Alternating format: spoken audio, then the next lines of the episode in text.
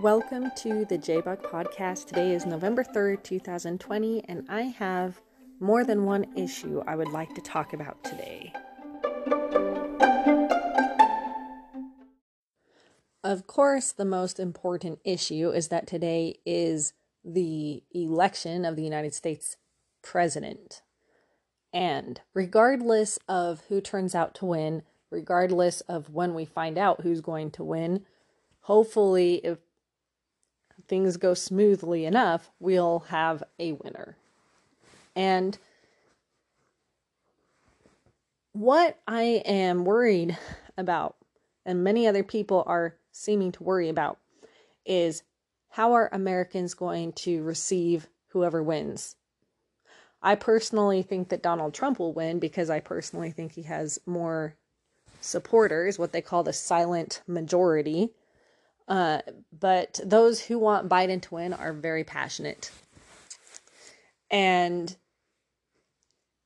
those who support Biden, they may be of the of the they may worry if uh, Biden wins that Trump supporters might become violent and Trump supporters may worry that if Trump wins the the riots and protesting from Black Lives Matter and other leftist organizations are going to increase. And whether or not these fears are valid, I would more rather discuss the response. If how do we respond if there is violence? Especially because on a minute a min, minute to midnight they had a guest on who was an ex Freemason, and he said that they're waiting for his, his intelligence basically said that the elite are waiting for the riots and protesting to go into the neighborhoods so that martial law can be declared.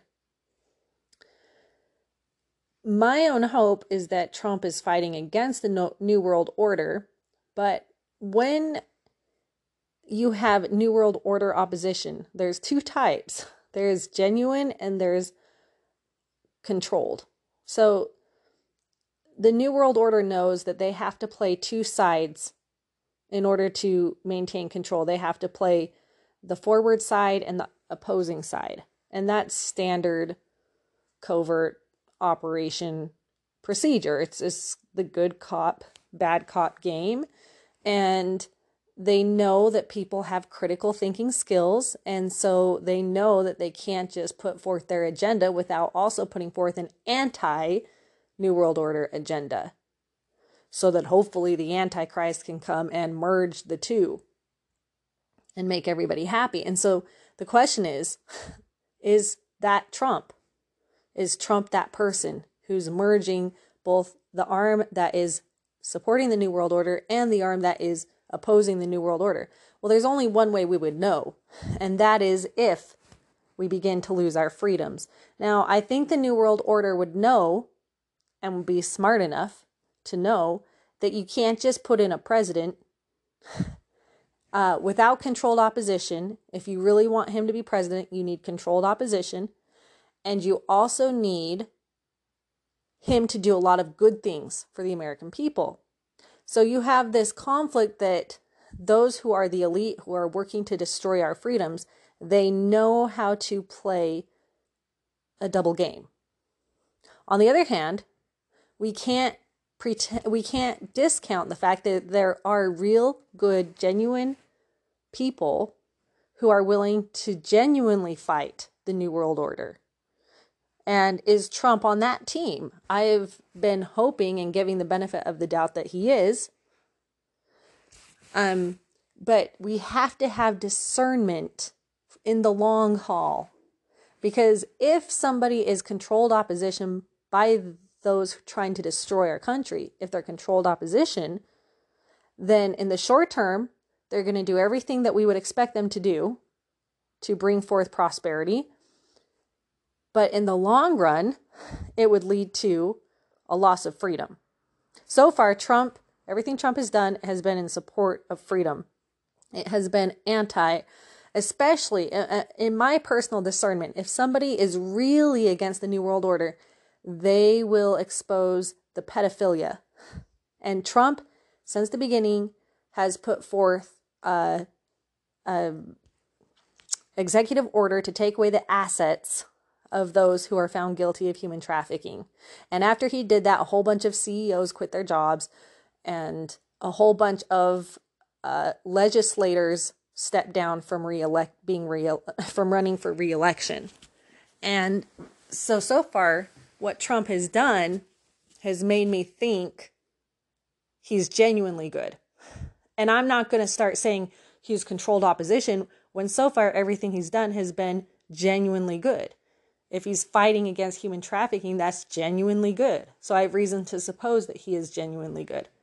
But we do need to understand that the New World Order understands how to play a double game, how to make it look like to the American people that there is, they know they have to present to the American people two different sides that oppose each other. So, in my opinion, one of the telling signs that we will know that this isn't a controlled opposition that is being fed to us to just consume, to con- con- continue the forward procession of total control that the New World Order wants, is martial law. The New World Order has been trying to implement martial law for a very long time. Once martial law in America comes to pass, then they can continue to have their New World Order, sub- the whole world subjected to it, because America is kind of standing in that gap right now, and they've been they need to take down America. So let's say that Trump gets elected and we start getting more, and I hope this isn't the case. I'm not trying to project or create this, but I'm trying to say let's look at the principle of what could happen. If looting and rioting and mobocracy increases if Trump wins the election, will Trump declare martial law? If that happens, then we lost our freedom. The New World Order got what they always wanted. And that's how they want to do things.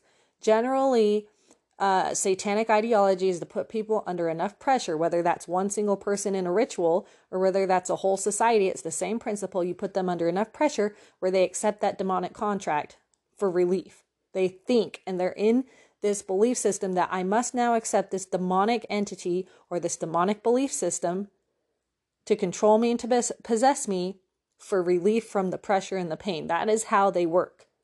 That is how they get people to join them. They do it through pressure and deceit. So I'm trying to put the idea out there that even if we have on either side, but I'm using the scenario if Trump wins and there's rooting, rioting and and anger and protests from the I want to say paid opposition because a lot of Democrats are not going to do that but there are some that are being paid to do that. What I'm suggesting that if the solution is to take away our freedoms and to declare martial law and to make the good people have to be inside their houses at a certain time and the good people can't come out and the good people have to subject themselves to these rules, then that means we are beginning to see the real Trump, if that is the real Trump, and hopefully it's not you know, he's very much been let's keep our country open, let's not shut things down. That means he's genuinely good. Hopefully that doesn't change. Um, but if we do start seeing, let's him say, you know, he's in his second term now. The first term, yeah, he had to do what the American people wanted because he's up for reelection. Second term, it's a little less uh, important whether or not he pleases the people. And so if he's saying, let's shut down the country or let's declare martial law, let's put the good people in their houses, I'm just willing to say that's the time where we have to look and say, can we trust the principles that are being enacted? And I think we need to embrace the idea that we don't need martial law in order to be safe from those who like to destroy property and to attack people. We don't need martial law to protect us from that. There's other solutions.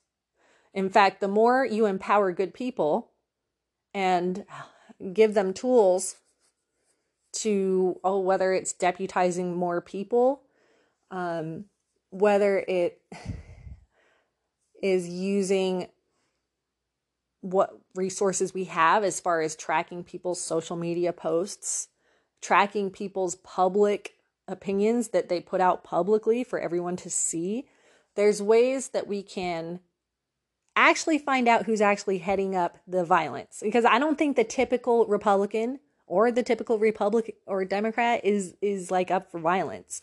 There it doesn't take much common sense to know there's some deeper rooted funding for violence. And if we're going to stop violence, we need to find that deeper root. Is it the Soros organization? Is it uh, secret groups, corporations? Who is it that is funding any potential domestic terrorist organizational acts? And of course, such acts are never going to come out and put a bad name on themselves. They're going to put up, put a name on themselves that if you disagree with, you're going to look like you're a, a bad person. But that's being manipulative. And so the solution to any violence that could be coming up that people are are preparing for there's there's a general feeling of unrest and uneasiness does not mean we should de- delve into violence does not mean we should de- delve into a civil war does not mean we should start believing in an us versus them rhetoric it means we need to look at the motivation behind the violence.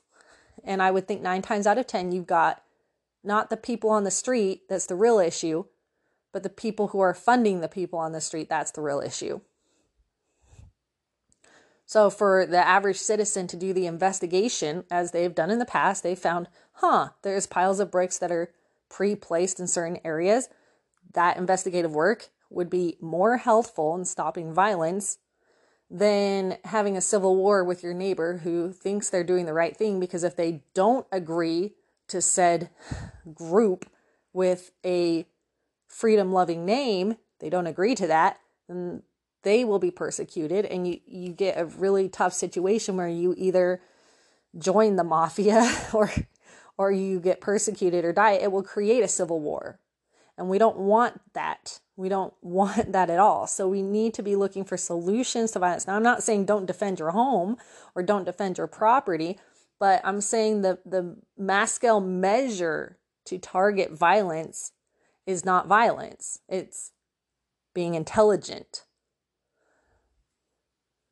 It's doing the underlying work, which which is and can be done um, you know, communication can sometimes be an issue because there is a war between those trying to give out good communication and those who are not. And it may require, you know, you could probably do more to stop violence in your community by getting a ham license than getting gun training because communication is a huge issue in these types of scenarios. When the New World Order and the Illuminati want to take over a people, they use deceit 99% of the time. Violence is that 1%. That violence is where all the deceit is finally bearing fruit. But the work is in causing deception. and so, by learning communication skills, by finding out the motivation behind it, which there is, there's a motivation because there is a motivation to obtain total control over humanity. That's a parasitical mindset that has been part of humanity for a very long time. And they're hoping that this will be their new age where they'll be able to finally implement this control system where they're able to continue to clamp down on human ingenuity and force people to reproduce less and for population to be reduced and for those who see themselves as the top level controllers to be able to have the planet to themselves. So there is an agenda here. It's a parasitical one. And the best thing it can do is to cause us to have violence between two different ideologies. Well, the way we, we cure that is through truth, through long suffering, sometimes even being willing to turn the other cheek because that has a lot of influence on someone who's being motivated by a lot of times the, the types of people who are accepting a job to go cause violence are people who've already been through a lot of disabling situations and they have a victim mentality and they're easily swayed by the deceptive tactics of those motivated to use them for their own agendas. And these people can be rescued if we pray for them and if we give them opportunity to overcome the victim mentality by giving them opportunities to pursue life, liberty, and happiness and property and and truth and information. I, I think that having freedom of information is part of pursuing life, liberty, and happiness. So there should never be a reason for a president to declare martial law. If there's mobocracy in the streets, then we can cure mobocracy in the streets with helping the good people make arrests, find the find the leaders, find the funding, find the deeper uh, groups that are that are behind the violence in the street, and using intelligence and stopping the violence from a level of an intelligence and communication level, and not through brute force, not through returning violence with violence. Uh, martial law will only serve to strip good people of their abilities and responsibilities and their ingenuity to solve problems. Martial law will clamp down on the human spirit more, even if it's done in the name of protection, even if it's done because people think it will help. In the long run, it will not help.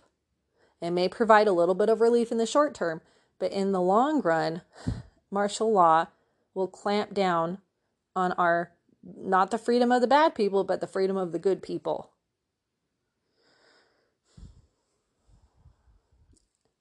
So it would be better to make the arrests of those who are willing to promote violence, which some people are already doing. Some people are already doing it on social media. So if if we really want to stop it, we need to be making the arrests on those who are making threats of domestic terrorism and using that to find out who's funding them and, and start dismantling this deeper network that's going on. We don't need martial law to dismantle planned or pre planned acts of violence. And the media, you know, just like you can't, if you're in a crowded building, you can't yell fire if there's no fire. Um, if the media is doing things that are the equivalent of causing fear when there's nothing to be afraid of, when they're ca- saying things that are causing obsessive fear, and that can and evidence and credentials can be shown that it's overhyped, the fear is overhyped, then they're complicit in creating a spirit of uprising among people. And that's not protected speech. You don't have the right to cause uh, so much fear that it makes people react. And so the media is not um not should not the media needs to be held accountable so that they're not um making people think that if Trump wins we're all going to die. You know, some people have said stuff like this that the equivalent is to make people completely fearful and feel like they have to react with violence or else they're going to something awful might happen to them. And that's not sound mind, sound reasoning. That's the equivalent of yelling fire in a crowded building. It's just not protected speech. It's not right to cause that kind of chaos in people. So we're not going to need martial law, even if there's violence because people are, are being paid to protest if Trump wins or or vice versa, who knows. We don't need martial law. If there is martial law, then we need to look at this and say, you know, we as Americans, we want a good president. We don't want to be voting for controlled opposition to the New World Order agenda. And I hope Trump's not that person. I really hope that he's not. But we'll know for sure because he'll continue after he's elected. Hopefully, if he's elected, he'll continue to um, allow good people more freedom, not less. Which martial law would make good people submit to more tyranny. That would be a bad sign. That would be a sign that as Americans, maybe we made a mistake. Maybe we need to wake up and see, ah, the Illuminati, they're they're playing two hands here. I hope that's not the case. And I hope that we we can continue to support Trump and he'll continue to support what's good for our, our country, which includes freedom and individual rights. But I do not want to see people calling for martial law. I do not want to see that. That is not going to be good for the majority of people. We can arrest people who are violent without calling for martial law. So those are the main things I wanted to discuss today. And it's it, you know, it's kind of the same issue as like gun control, right? If you make gun control laws, you're not going to prevent bad people from getting guns. You're going to prevent good people from getting guns. And statistically speaking, according to I like to reference Glenn Beck's book Arguing with Idiots. He's got a chapter with lots of statistics in there on gun control and how when places enacted more gun control, there ended up being more crime in those areas. Places that have more guns per person per capita have less violence. So you can look up all those statistics. So we do not want to make laws that hurt good people. Our laws need to support good people in maintaining their individual liberties and rights. So, the same thing, we wouldn't want martial law in response to violence, and we wouldn't want violence in, in response to violence, ideally. Now, we need to protect our homes and families, but ideally, we need to use uh, what we can control our city councils, our sheriffs, uh, who we can deputize, who we can, you know, the process of arresting those who are inciting violence you know, these are all peaceful ways of dealing with planned protests or on off the cuff protests that turn violent. So these are my thoughts.